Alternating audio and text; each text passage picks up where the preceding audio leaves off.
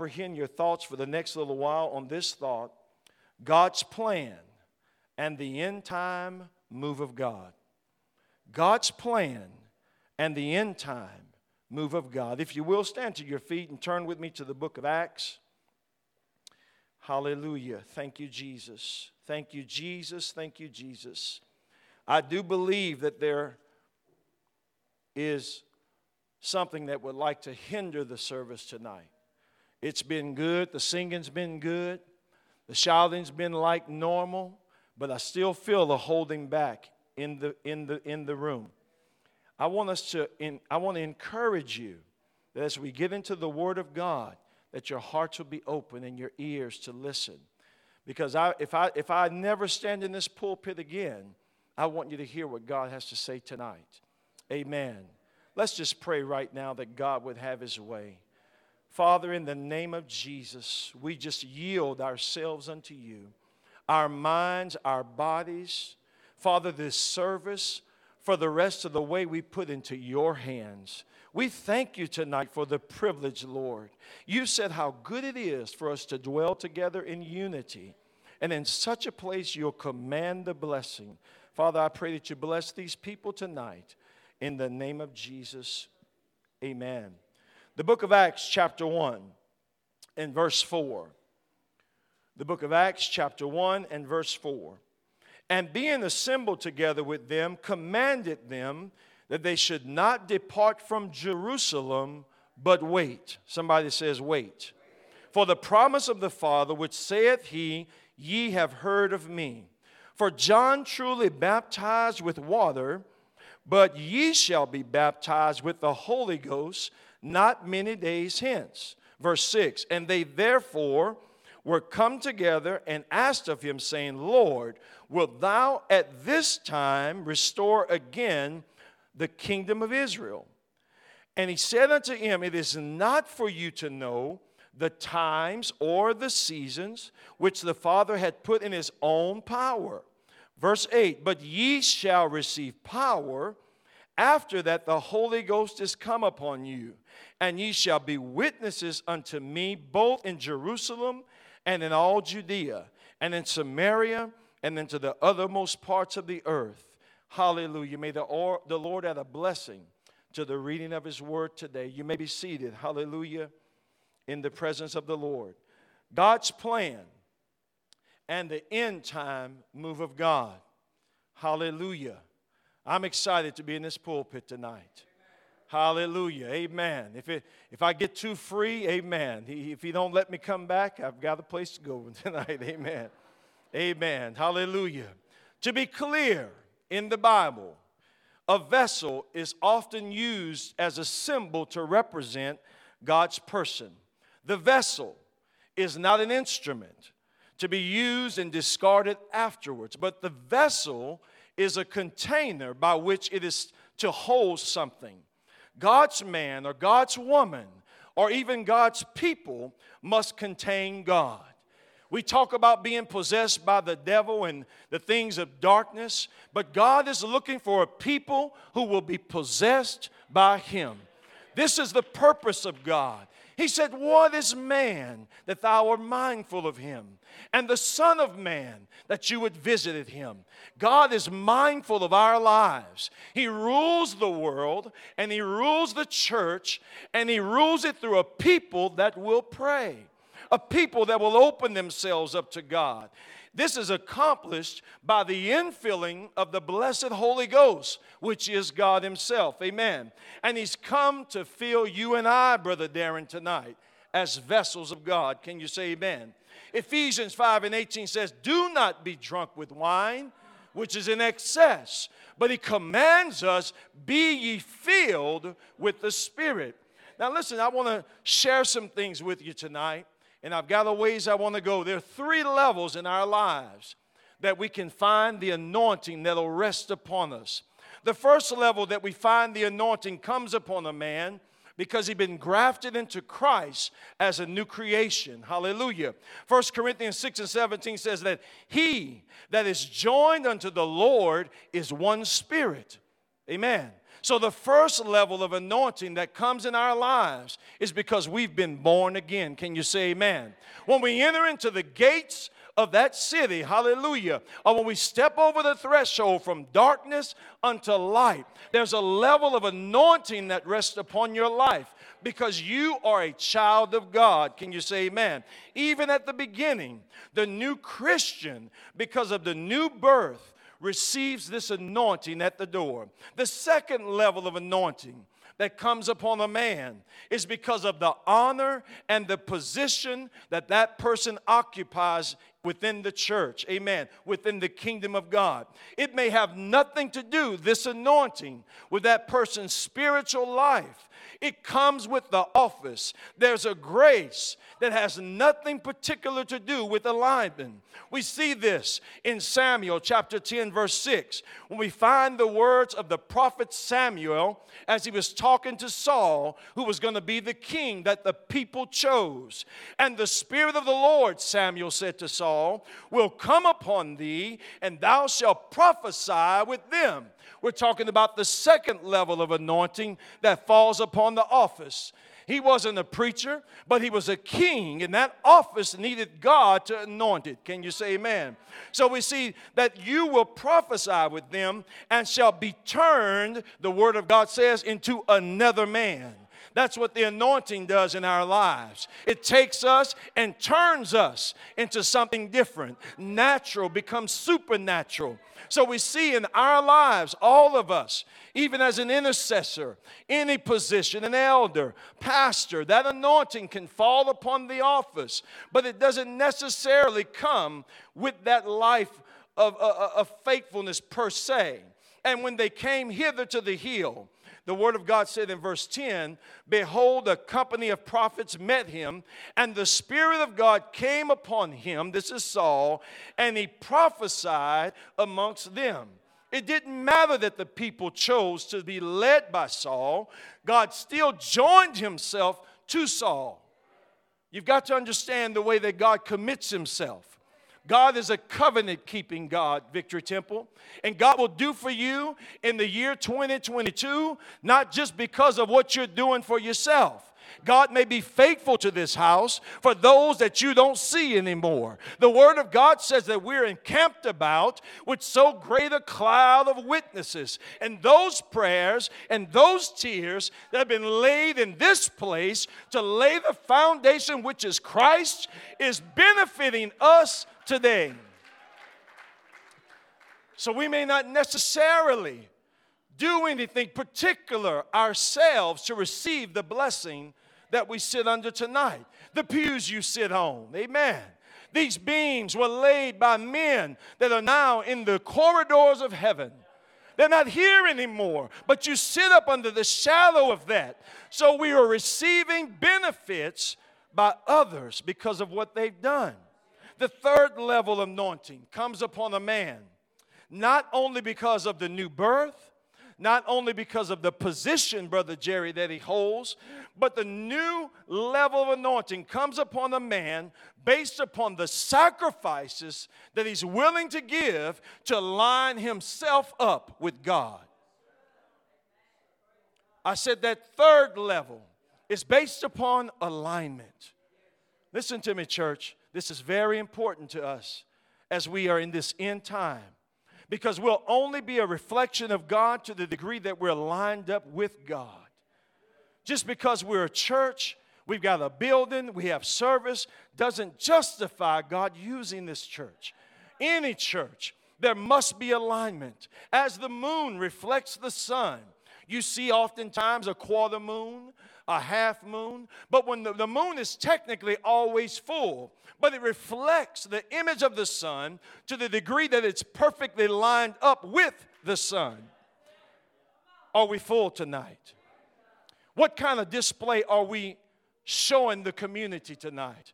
Are we full tonight? So, this third level of anointing is what will make and continue to make a person and a people relevant. I want to stick here for a minute. A church becomes irrelevant because the people become irrelevant. I'll say it again. If Victory Temple is irrelevant on 11th Street tonight, is because we're irrelevant. The church will be what the people are. Amen. This third level anointing, when we line ourselves up totally with God, will make it whether or not we're relevant in the end time move of God. The sacrifices we're willing to make. David went to the threshing floor when that curse was upon the people because he chose to number the people. And he chose to fall upon the, the God's mercy, to fall up under the mercy of God. He goes to the threshing floor, and the man says, Hey, whatever you need, king, I'll give you. Whatever you want, you can have my threshing floor. He said, No, I'm not going to worship. I'm not going to offer sacrifice on something I've not personally paid for. It requires sacrifice. And we all have to make that sacrifice along the way. We're making a choice in this thing. We've been born again. Amen. We, we have a position in the church. But for us to be used in these last days, it's going to take a full alignment. A full alignment. Can you say amen? If you, as a person, hallelujah, have no title, if you as a person have no position, if you as a person have no degree, if you as a person have no pulpit, if you as a person have nobody, if you've got alignment with God, that's all you need. That's all you need, church.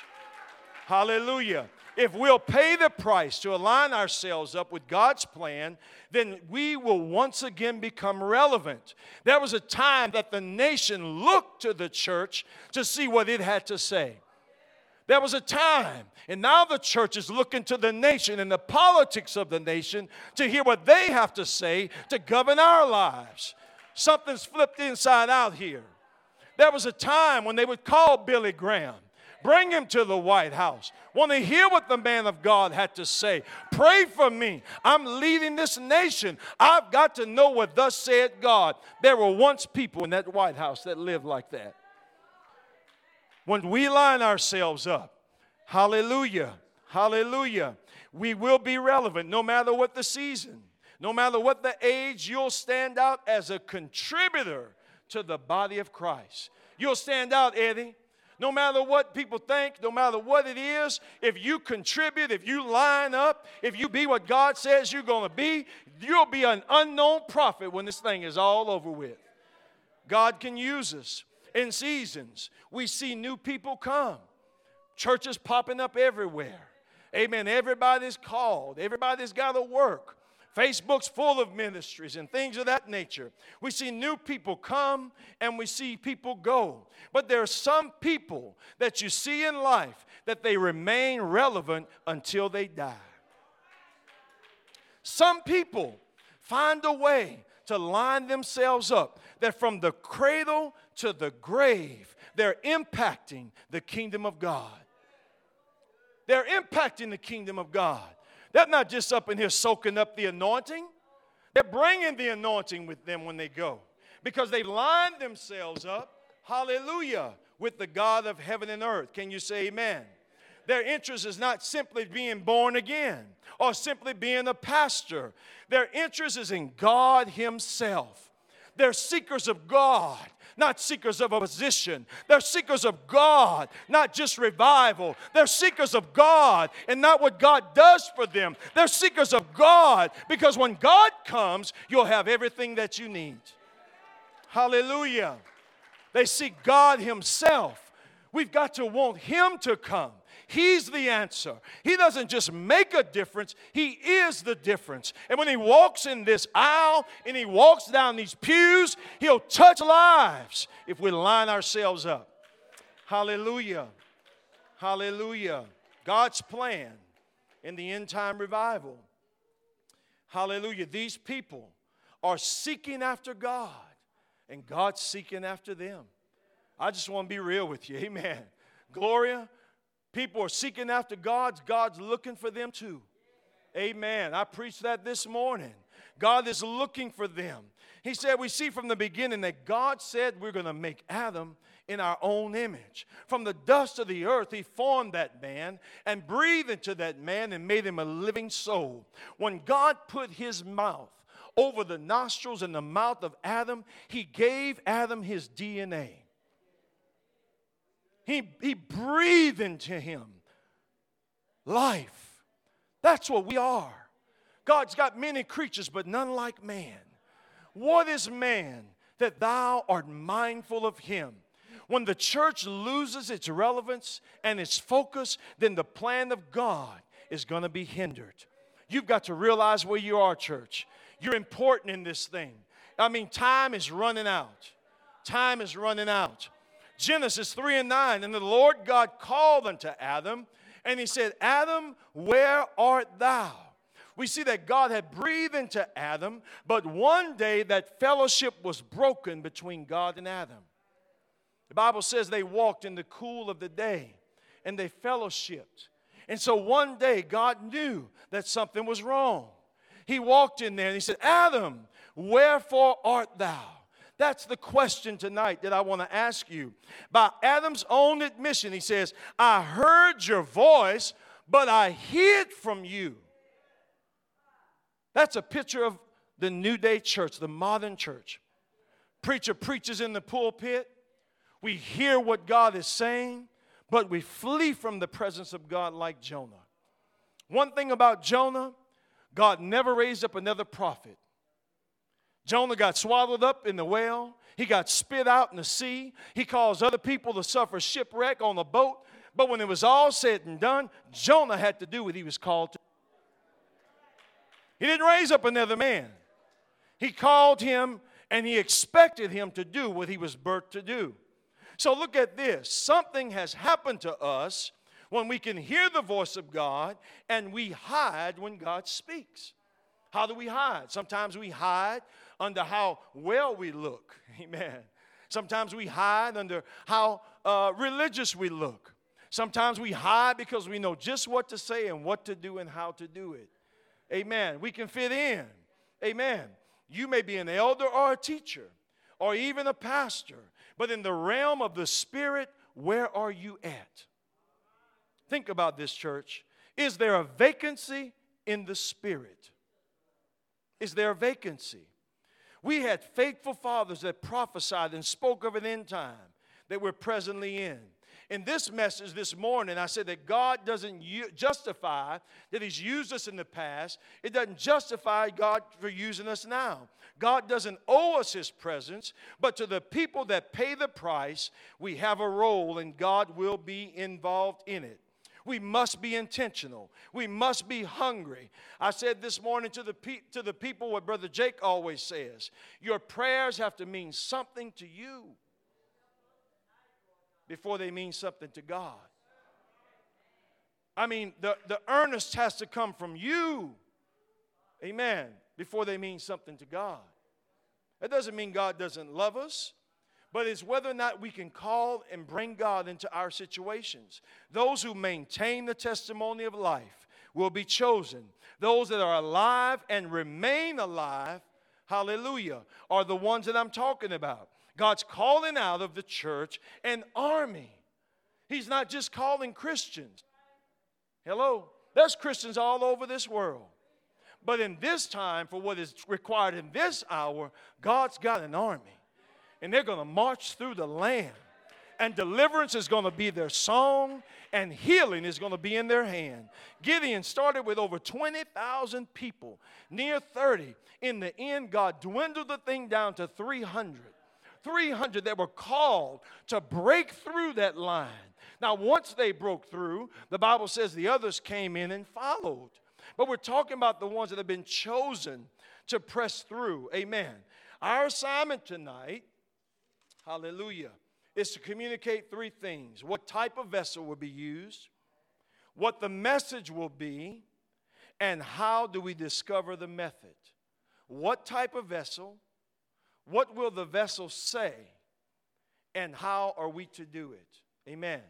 Amen. I, I, feel y'all looking at me like a cow at a new gate tonight. Amen. Y'all with me? Amen. Amen. The vessel already said that God's looking for a particular kind, and that vessel represents the symbol of a man or a woman or a people. Turn over to Isaiah chapter 6, if you will. You know that familiar book in the Bible, Isaiah chapter 6.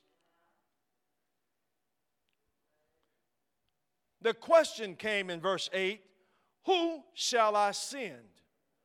And who shall go for us? That was the question. Who shall I send? Now we know that Isaiah was a prophet from chapter 1 to chapter 5. He was a prophet from the beginning of the book through the speakings of God. Amen. And through the speakings to the people, he was functioning in the office of prophet. But in chapter 6, he testifies in the year that King Uzziah died, I saw the Lord. Now we know that both the prophet and the people and the temple were impacted by this experience. The Bible describes how the temple was shaped, how it shook, and how the train of the glory of God filled the temple itself. So this is Isaiah, the prophet of God, who's been functioning for five chapters in the Bible. In verse 5, we see this encounter. Now, as a prophet, we see that Isaiah sees the Lord, but when he sees God, then the coals come and become a, a, a, part of what Isaiah's experience is. Now, when Isaiah saw God, he said, I'm a man of unclean lips. Now, listen to me, church. If you would walk up to Isaiah as a church member and say, Isaiah, you've got unclean lips, he'd probably say, No, I don't. If, if, if somebody in here will walk over to you and tell you something about you, you're going to probably deny it. Do you understand me? Where he was functioning in his office. Some of us are doing what we do. And, and, and a brother can come and tell you something, and you say, Man, I'm good, man. I don't have no issue, Brother Chad. I'm all right. But Isaiah had to admit why? Because he saw the Lord. See, the difference was it didn't come from a man, it came from God Himself. So we see that God did a work and he took the coals and he put them upon his lips. It wasn't condemnation for Isaiah, but it was transformation for Isaiah. Hallelujah. The Lord says, You must be transformed by the renewing of your minds. This was the work. This is the fire that purified that. It takes a pure heart to see God. It takes a purged heart. And Isaiah was active in ministry, but there was still a vacancy in heaven. Who shall we send? Amen. What if God just spoke in the service? Brother Jacob's been here two, three years, and say, I want to find which preacher I'm going to send to 11th Street and Corley, the corner of 11th Street. Brother Jacob's going to say, Well, I'm, I'm right here at 11th Street and Corley. I'm the pastor on the corner of this city. I'm right here. It makes all practical sense that he's the one. Isaiah, it made all practical sense that he would be the one that God would send. But the question still remained Who shall we send? It was a contemplation between God in the Spirit. He said, I'm looking for somebody who I can send. But there was a prophet that was in a position it seems that God is not looking for pastors. God is not looking for orators, but God is looking for those that will meet the demands and the requirements that He's looking for so that we can be used by Him. Hallelujah. God loves us. But if we waste time in pride, then, God will they'll have somebody in a secret place that may be over us saying, God, I don't know what, what I can do or how I can do it, but God, I just want you to use me. Now we're over here and we've got a position, we've got everything, and, and, and, and, and we've got pride, Brother Johnny, and we're just full of ourselves. But here's somebody in a secret place crying out to God. Say, God, I don't know how, I don't know where, but I just want you to use me. See, before long, God's going to stop dealing with that pride. He's going to stop fooling around with those that don't want to listen. He's going to take and move up and come and say, Well, I'll tell you what, I'll raise up somebody over here that's willing to do it. This is how God works. God's not looking for positions. Amen. He wasn't looking for a pastor, he's looking for alignment over there on Cardinal Drive. From the first moment I walked into that church, amen, we're praying not for a pastor. I'm not praying for a church. We're praying for alignment. Is that true? We're praying that God would line us up. And perhaps, if it be the will of God to allow this, church, that is the key. I don't know about all the sermons you've heard in life, But I'm telling you, it's all about lining up with God. If we line up, we'll reflect God. Who shall I send? Psalms 139 and 23 and 24 says, Search me, O God, and know my heart. Try me and know my thoughts, and see if there be any wicked way in me, and lead me in the way everlasting. This is the remedy to the situation. God will align us. In Psalms 51 and 17, the sacrifices of God are a broken spirit. Amen. A broken and a contrite heart, O God, thou will not despise. A broken spirit. You know, you hardly ever see brokenness in the church anymore.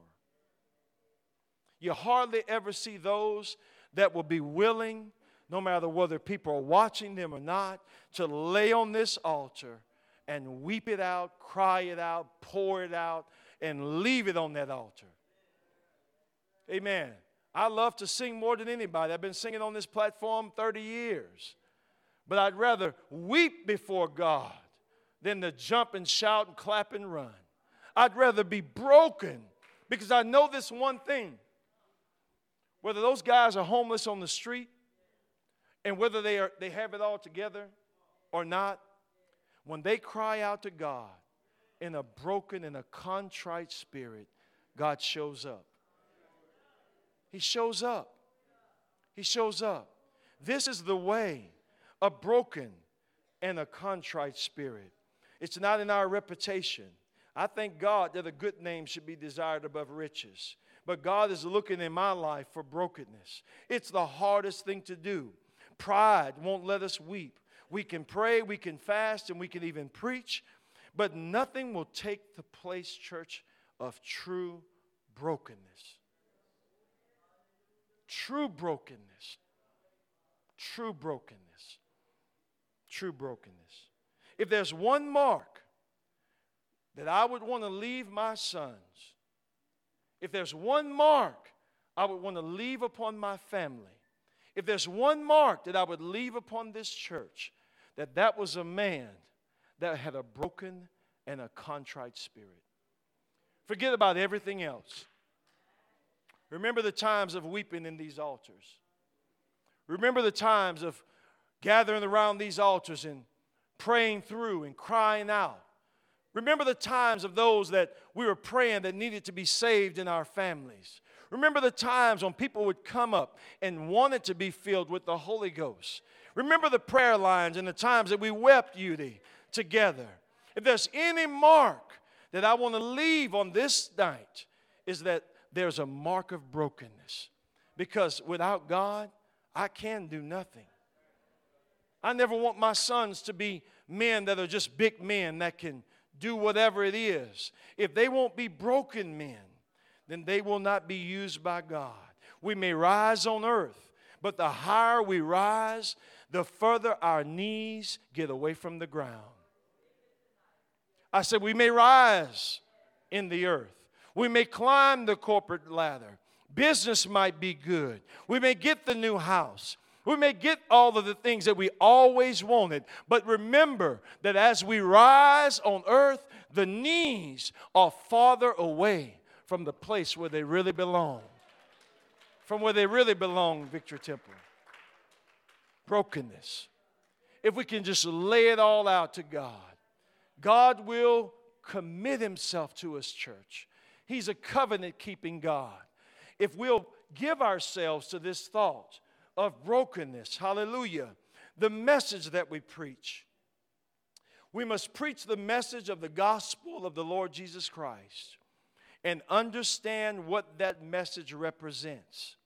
If I was in a company and I wanted you to speak for my company, I wouldn't put you up there to talk about something, Brother Yudi's a systems security guy. Is that top secret? I don't know. Okay, I'll just check. Yudi's a top guy. But if Yudi was going to do a presentation on network securities, truly, he wouldn't ask me to do the talking. Why? because I don't know the ins and the outs of the system.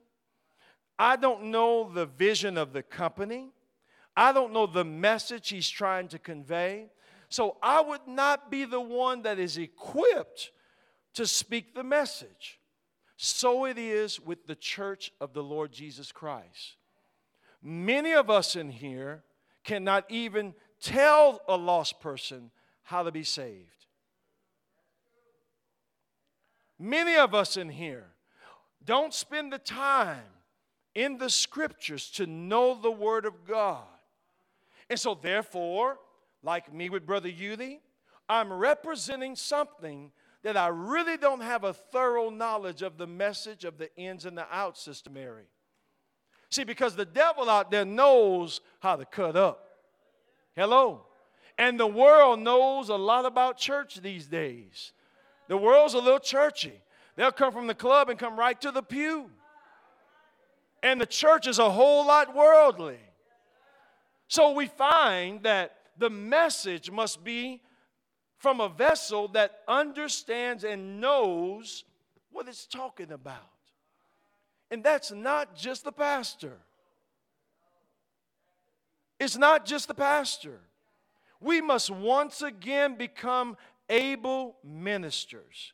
We must study to show ourselves, somebody say ourselves, ourselves approved unto the Lord. You should think, how can I win a soul on an elevator? Hello?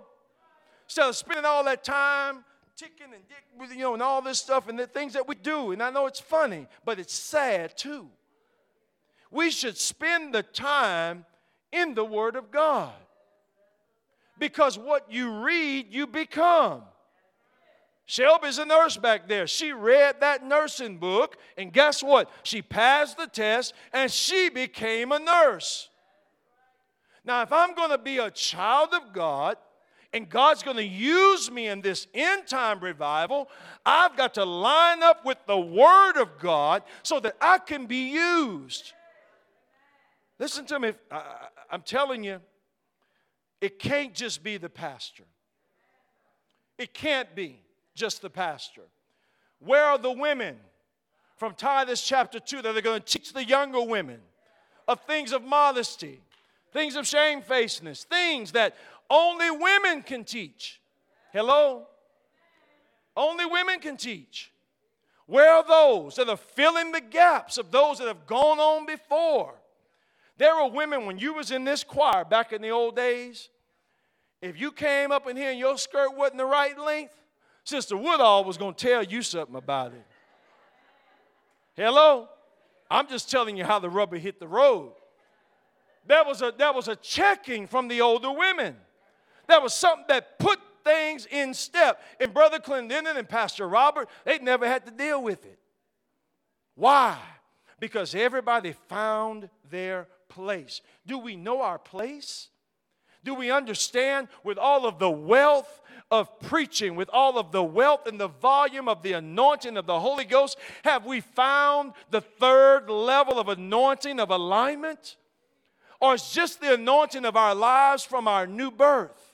Listen to me, the new birth is just the beginning, it's just the threshold.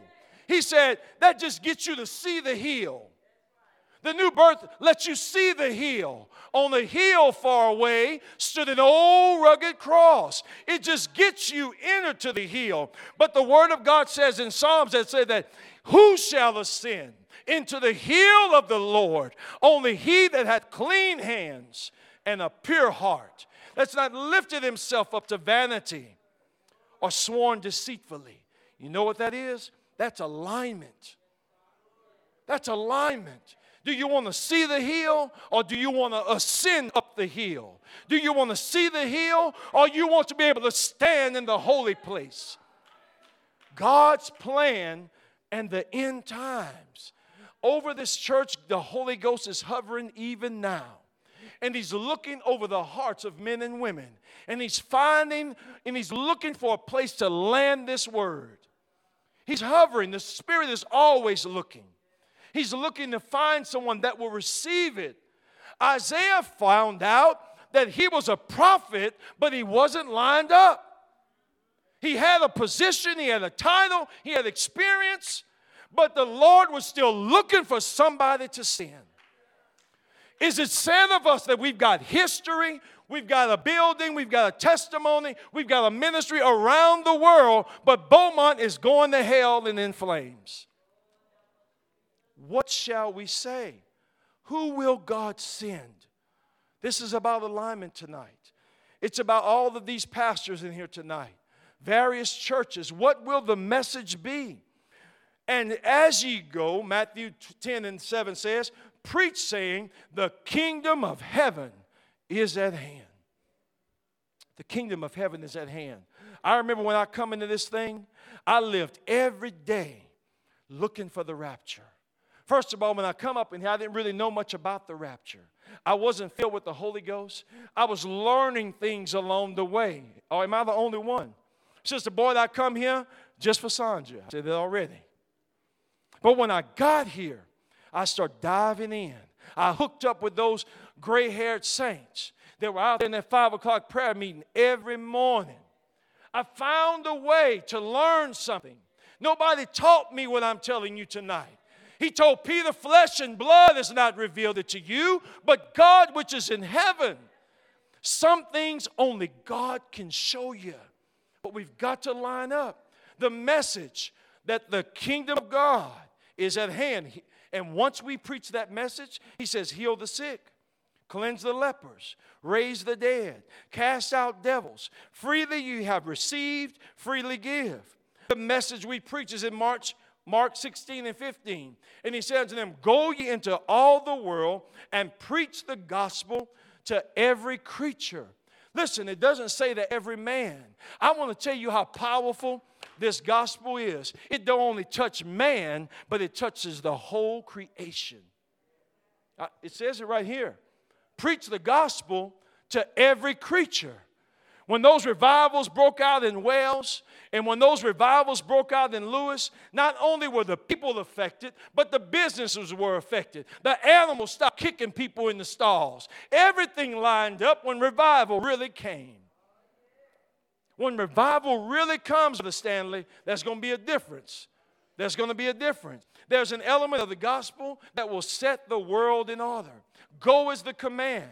God tells us, and this is the other thing that we preach. We should preach in Acts 20 and 27 the whole counsel of God. For I have not shunned to declare unto you the whole counsel of God. Take heed, therefore, unto yourselves, to all the flock over which the Holy Ghost hath made you overseers, to feed the church of God, which he hath purchased with his own blood. Be careful, church, that we understand the diversity of the body of Christ. The diversity of the body of Christ. Look at this. The gospel transcends all cultures. I learned this in the Philippines because out there on that missionary field, it's a different world. The gospel transcended the Filipino culture, but I could not. Do you hear me? I had to deal with the cultures of the land. The gospel transcends all cultures. But I'm telling you right now, there are places in Vidor, Texas that I can't go preach by myself. That didn't wake you up? And I tell you that there's places Brother Jake can't go preach here in Beaumont, Texas. The gospel transcends all cultures. God has never intended for his body to be homogenous. He's never intended for the body to all look the same. He never intended for the most segregated time in the week to be Sunday morning church. For there to be a black church and there to be a white church. Oh, I got y'all attention now. God's intent was never that way. Just as Joseph was given from his father a coat of many colors, and he was a type of Christ. Christ is a Christ of many colors. He is diverse. There's no shadow in Christ. This is what God wants in this hour, church. Listen to me. There's enough pastors in this house that if alignment can come, we can touch the cities of this community. There's enough people in this house. I'm talking about people that have connections, people that have a pulpit. That pulpit in my hand and this mic is just as powerful as it was in Adolf Hitler's hand. It means something to move the hearts of men. When is the church going to move the hearts of men again? We come to sing, have a good time, get our shout on, and people are going to hell by the droves. Oh my God, church, what shall we do in this hour? The message is the kingdom of God is at hand. God has never intended for us to be of one type. The differences of the body are in what makes us beautiful. Hallelujah. We all carry different graces in different races. Hello? The method is the last thing as I begin to close. The method. Tarry until. Wait.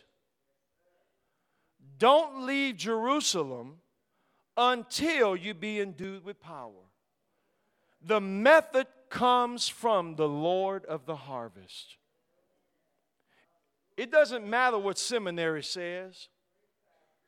It doesn't matter, no offense, Sister Smith, what Brother Smith did at the church over there in Vidor. Because the truth of the matter is, what worked out there ain't going to work on this corner. And the truth of the matter is, what works here in America don't work in the Philippines. The gospel transcends culture, but you do not. You're going to have to deal with that man. That's why the School of Christ is so effective. We go there, we train the men, and kind reach kind. Now, we've went all around the world and done that, but we've left this city to its own doing. And as we have left that commission, the crime of the city has risen. The crime of this city and this community has risen. Not just Beaumont, there's crime in Mid County. That's not just Beaumont, that's crime in Bridge City. Not just in Beaumont, that's crime in Lumberton. Enough dope in that school to drown an elephant. You just don't hear about it on the news. Am I right, Brother Chad? God wants to do something, and I believe He wants to do something now. This pivot and this transition in my life is no mistake. Brother Jacob's unction and God dealing with him, Pastor Turner just passing, all these things of alignment. Listen to me. God wants alignment. I stand here, and when I walk away tonight, there is no division between you and I. Listen to me. We are one. When I walk out of this place, there's not going listen, I was here Monday night for prayer meeting. right, Brother Jake? Brother Jake was here Monday night. I was in this church Monday night for prayer meeting. I have no intentions on turning my back on you all. The question is will we turn ourselves frontward and face that world out there that needs this church to be what she should be? That's really the question. Who shall I send? Everything don't work everywhere. That's like saying all your children are Eh, eh, no, they're not. Jeremy ain't nothing like Caleb. Caleb ain't nothing like Andy. And Andy kind of like Christian a little bit. But they're all different. You get my point, amen. But until we learn to tarry and wait, listen, the worst thing I could do at New Horizons is start doing a bunch of programming, Brother Jake making a bunch of plans and starting a bunch of things. We're going to do this. We're going to have ice cream cups. We're going to play basketball. We're going to do, we're going to do all these different things. God don't need no programs. God's looking for people. God's looking for somebody to deposit a message into that will reach a community that is lost. One of the hardest times of my life was two weeks ago when I got the call that Jason was dead and found in that morgue. My family called me. I couldn't pick the phone up. Brother Jake and I couldn't even text. My fingers were froze. I know his were. It stuck in me like nothing before. It stuck. I've lost my daddy. I've lost both of my grandmothers. I've buried both of my grandfathers. I've buried a granddaughter. But when Jason Briggs died, it stuck in my gut. It stuck in my gut. You know why? Because I spent more time with Jason, I believe, as an individual than I have in years collectively, or there's never been anybody that's, that's required me to spend as much time. And I'm not talking about Jason, because Jason was a wonderful brother. Let me tell you something a wonderful brother. There was a post just today about what he did. A few months ago, he got, you may have saw it, he borrowed some money, needed some help wanting to work. He'd go, he'd walk from MLK all down these streets just needing a ride. And he walked that Washington Boulevard looking for a place to wash windows, clean things, so he can make money for molesting those kids. That's Jason Briggs. I know a bunch of church men won't even sit up there and pick up something on the floors of the church or help their own. Before we look at somebody who's out there struggling, let me tell you something. Every Sunday we come in here with relapses and recoveries. Hello? It's just that we look at dope and these things differently. Sin is sin. Sin is sin. Relapse and recovery every Sunday. Got to come back here every Sunday and be saved again. Relapse and recovery. I looked at Jason. You know what he wanted more than anything, Brother Jake? He just wanted to have a friend. He just wanted to be a part. He would call me almost daily, reaching out with encouraging words to me. That post from Saatchi's Bakery over there, did anybody see it?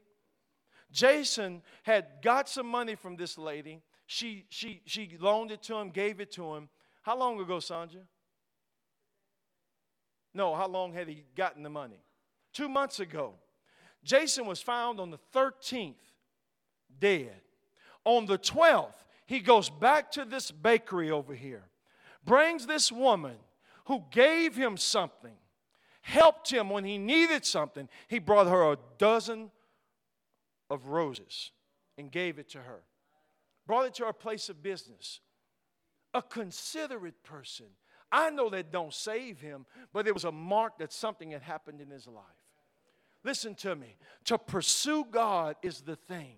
Not perfect in all of our ways, but perfect in all of our desires. When I see the blood, I pass over you. Brother Clendenin said, Nobody's walking inside that doorpost under that blood to see who smoked a cigarette last night. The blood of Jesus is the thing that brings it about. I can't put nobody in, and I can't preach nobody out. I hear you. You can say good things about people, Sister Trahan, and it don't make them get in no quicker. And you can say a whole bunch of bad things about the people on them streets, but some of them are going to take heaven by violence because the violent take it by force. Some of them are hungry for the kingdom of God. But that Ethiopian was sitting on side of the road. Amen. And he was sitting there reading the book of Isaiah. And here comes the man of God. He's transported there and he says, He said, What are you reading? I'm reading the gospel. Do you know what you're reading? He said, How can I know unless somebody show me? How can I know? How can they hear without a preacher? And how can he preach except he be sent?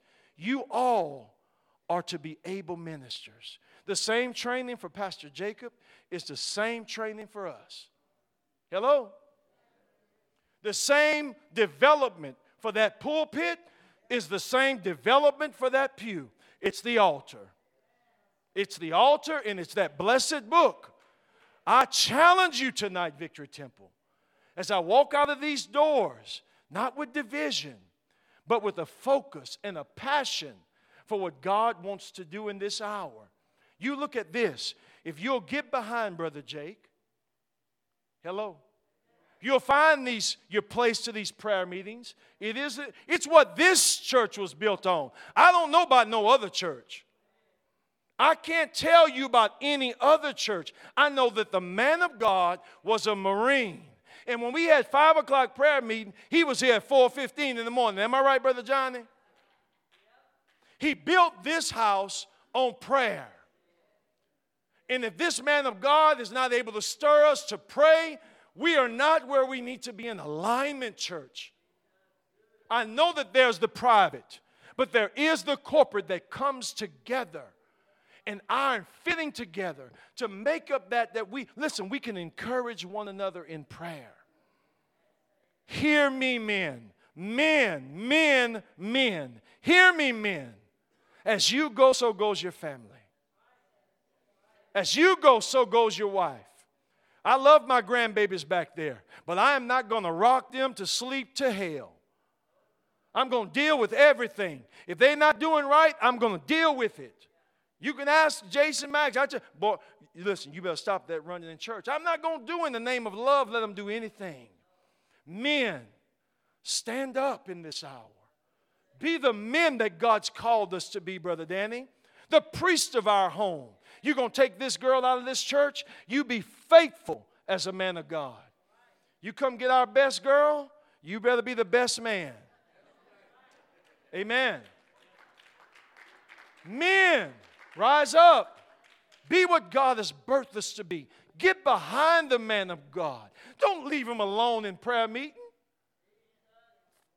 Devil's fighting him, things swirling around his head, all the pressures on his shoulder. He's the lover and the keeper of your souls. That's what a pastor is. And you're going to leave him with the attack of the devil?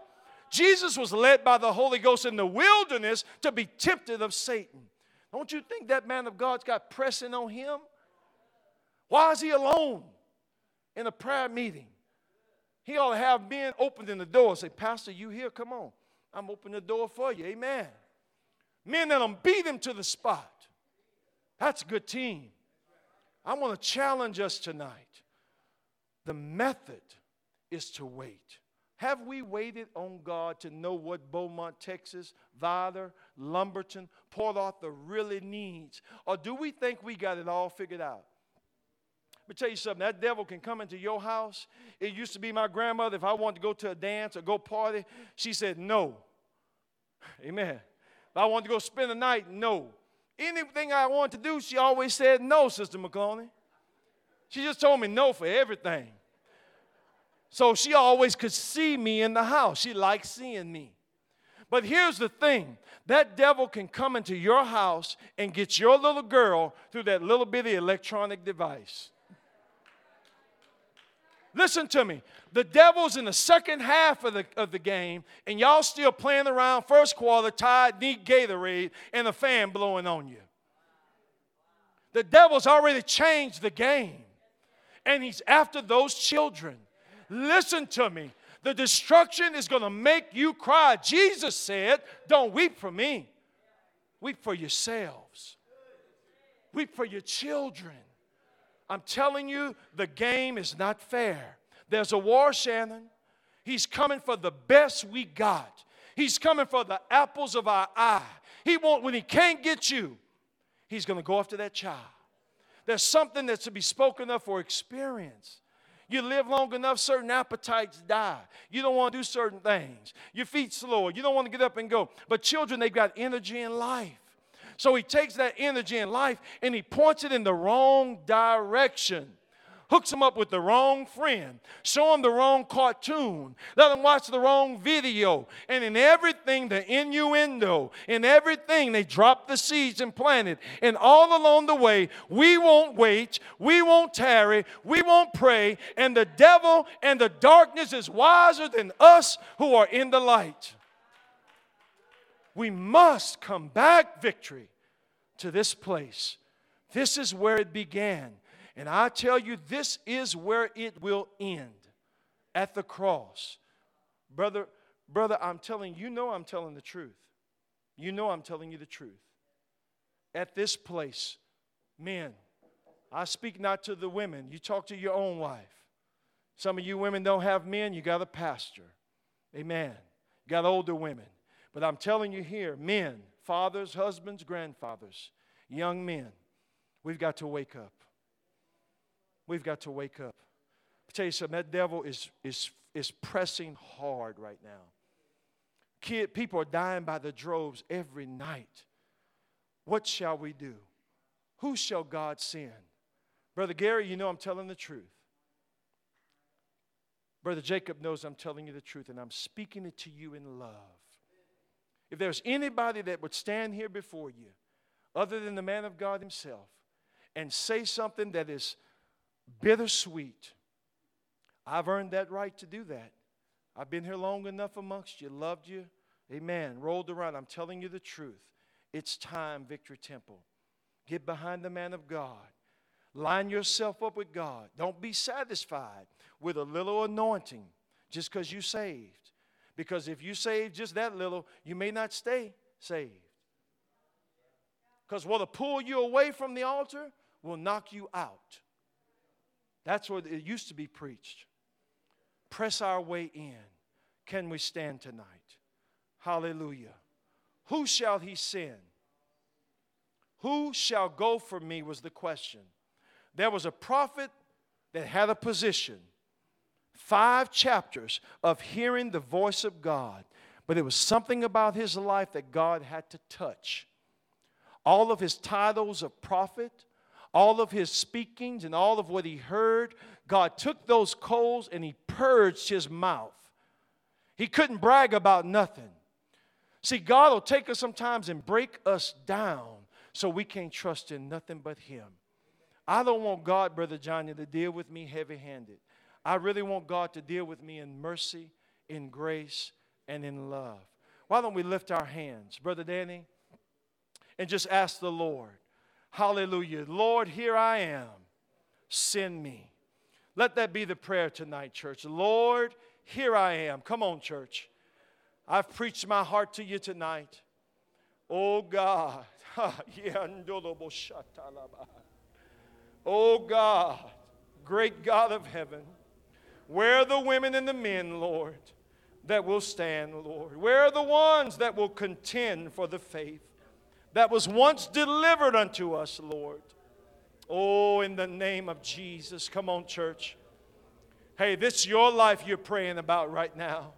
Think about yourselves in this moment. Hallelujah. Your family your husband, your wife, your child, your grandchild. Hallelujah, hallelujah.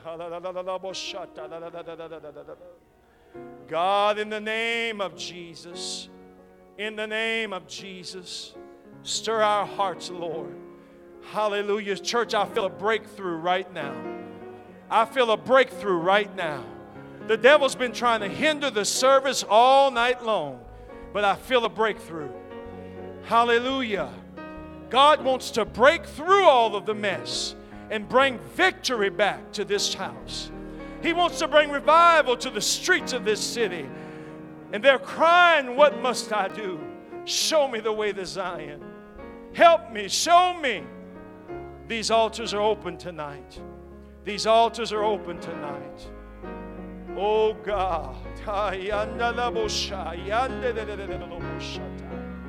Come on, church. Oh God, where's the cry that once came from Victory Temple? My God, the tears that once stained the altars, the men that crowded around this altar when I came in it. There was no place for a young man to pray. The old men filled this house, and the old women, hallelujah. Oh, Oh God, in the name of Jesus. In the name of Jesus. Come on, church. Hallelujah. This is your church tonight. You are the church. You're the hope. Hallelujah. Christ in you, the hope of glory. Oh God, if this church fails on this corner, hell's going to flood through these streets, church. My God, help us tonight, Lord. Bring us back, Lord. Bring us back to where we first believed, oh God. Oh, bring us back, Lord. Bring us back, Lord. God, I pray for Brother Jacob tonight, Lord. The man of God in this place, Lord. We hold him up before you, Lord. God, we lift him up and pray tonight, Lord. Build a wall of fire about his life, oh God. Oh, every attack of the enemy, Lord. Oh God, let there be men that'll stand, Lord men that'll rise up like John Rich and Brother Colston and hallelujah, Brother Woodall and those that have gone on before. Pastor Robert, Brother Clendenin. Oh God, help us tonight.